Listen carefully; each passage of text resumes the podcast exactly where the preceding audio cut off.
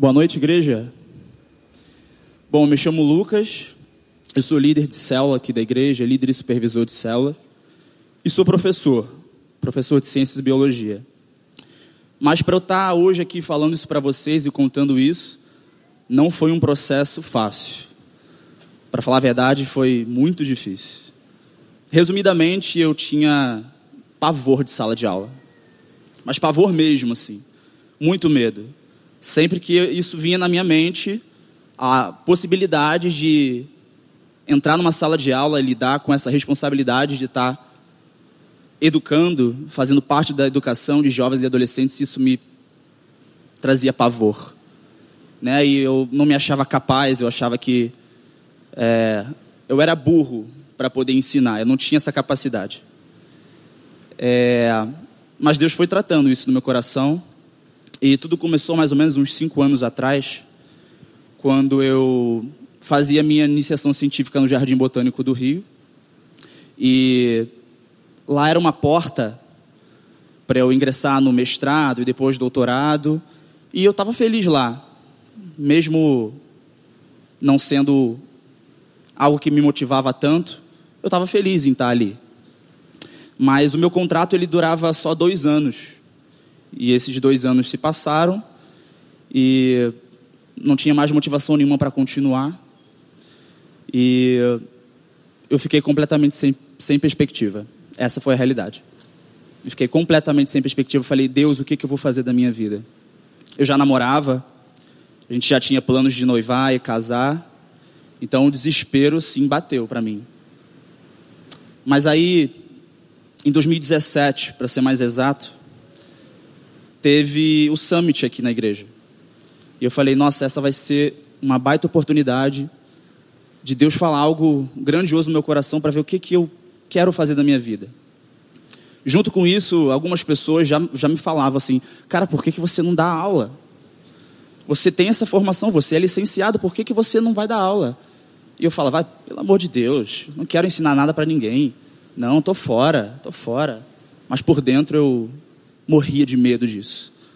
E não queria mesmo, eu fugia demais disso. Fugia mesmo.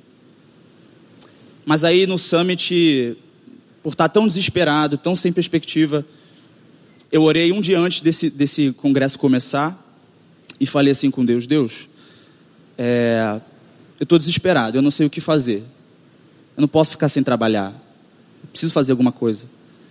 Então, se é, essa é a área que o Senhor quer que eu siga mesmo, fale comigo nesse congresso.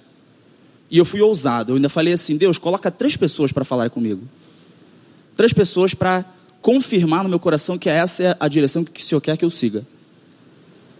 E sabe qual é o louco disso? É que Deus ouviu minha oração.